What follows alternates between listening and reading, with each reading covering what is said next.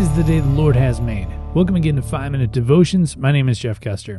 Today we'll be continuing our walk through the book of Second Corinthians, and I'll be reading chapter 3, verses 1 through 6. And as always, I'll be reading from the New Living Translation. Are we beginning to praise ourselves again? Are we like others who need to bring you letters of recommendation, or who ask you to write such letters on their behalf? Surely not. The only letter of recommendation we need is you yourselves. Your lives are a letter written in our hearts. Everyone can read it and recognize our good work among you. Clearly, you are a letter from Christ, showing the result of our ministry among you. This letter is written not with pen and ink, but with the Spirit of the living God. It is carved not on tablets of stones, but on human hearts. We are confident of all this because of our great trust in God through Christ. It is not that we think we are qualified to do anything on our own. Our qualification comes from God. He has enabled us to be ministers of His new covenant. This is a covenant not written of laws, but of the Spirit. The old written covenant ends with death, but under the new covenant, the Spirit gives life. As a church worker, verse 5 really sticks out to me. I'll read it again. It says, It is not that we think we're qualified to do anything on our own, our qualification comes from God. You see, so often I feel unqualified to do what I do.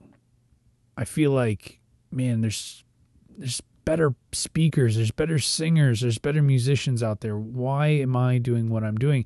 And as I wrestle with that regularly, I come to realize as I'm reading my Bible that God doesn't always use the most qualified people. In fact, He doesn't use the best people. He actually uses the most willing people.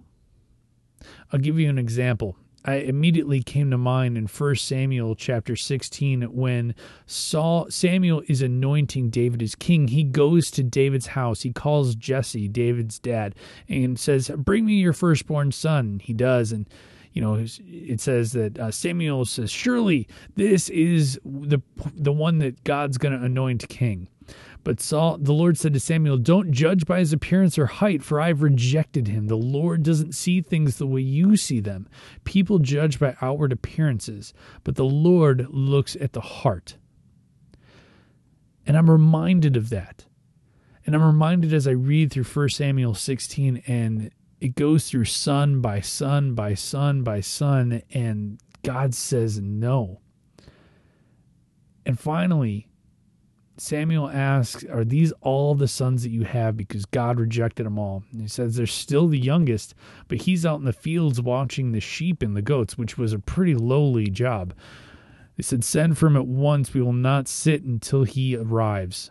So Jesse sent for him. It was dark. He was dark and handsome with beautiful eyes, and the Lord said, This is the one, anoint him.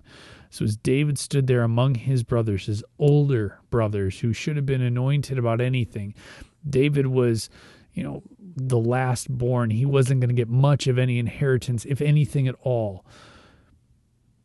Samuel took the flask of olive oil he had brought and anointed David with the oil. And the Spirit of the Lord came powerfully upon David from that day on. You see, God doesn't use the most qualified people all the time, He uses the most willing. So I ask you today there might be times in your life where you don't feel qualified to do something, where God wants you to do something. But God wants you to be, God will use you if you're willing. You know, as parents, so often we don't feel qualified to teach our children about God. So we give them to the pastors and say, Pastor, you teach them. But I'm not sure if any of you have read Luther's Small Catechism, but the actuality is you taking our child to church, you know, to have the pastor teach them about Luther's Small Catechism. If you open the first page, it says, for parents to be used in the home. That's a cheat sheet.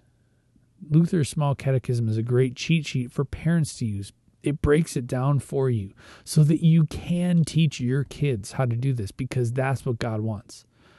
God wants you to be a shining example in your household. And this is to the parents. God wants you to be a shining example for your kids. And kids, if you live in a household where your parents are not Christians, it's on you to be that shining example for your parents. You may not feel qualified to tell others about Christ. You may not feel you have all the right answers, but I guarantee you that God will use you if you're willing. Go back and look at Moses. He didn't feel very qualified either. He didn't have all the right answers. He had a really bad speech impediment and he couldn't public speak. But guess what? He freed the Israelites. Why? Because he had God's help. So, what do you need God's help with? What do you feel underqualified to do? Because I guarantee you, you may be underqualified, but God will still use you and do amazing things through you if you're willing to be used by God. Let's pray. Heavenly Father, you ask us to do so much, and God, so often we feel unqualified to do these things. We feel unqualified to talk to our friends about Christ. We feel unqualified to witness to others because we might not know as much as somebody else. But God, at the end of the day, it doesn't matter if we're qualified or not. It matters if you, if we're willing to be used by you. And God, that's when you work in mysterious ways. That's when you shine through. That's when you do your best work, is when we're just sitting back and allow ourselves to be used by you. God, put the things aside we need to put aside, put our pride aside, put the the tension aside, whatever it may be, God, so that we can be used by you whether we feel qualified or not, God, we're qualified because we are children of yours. And that is all the qualifications we need. It's in your name we pray. Amen. Remember, you're a loved child of God. And how are you going to echo Christ today? We'll see you tomorrow.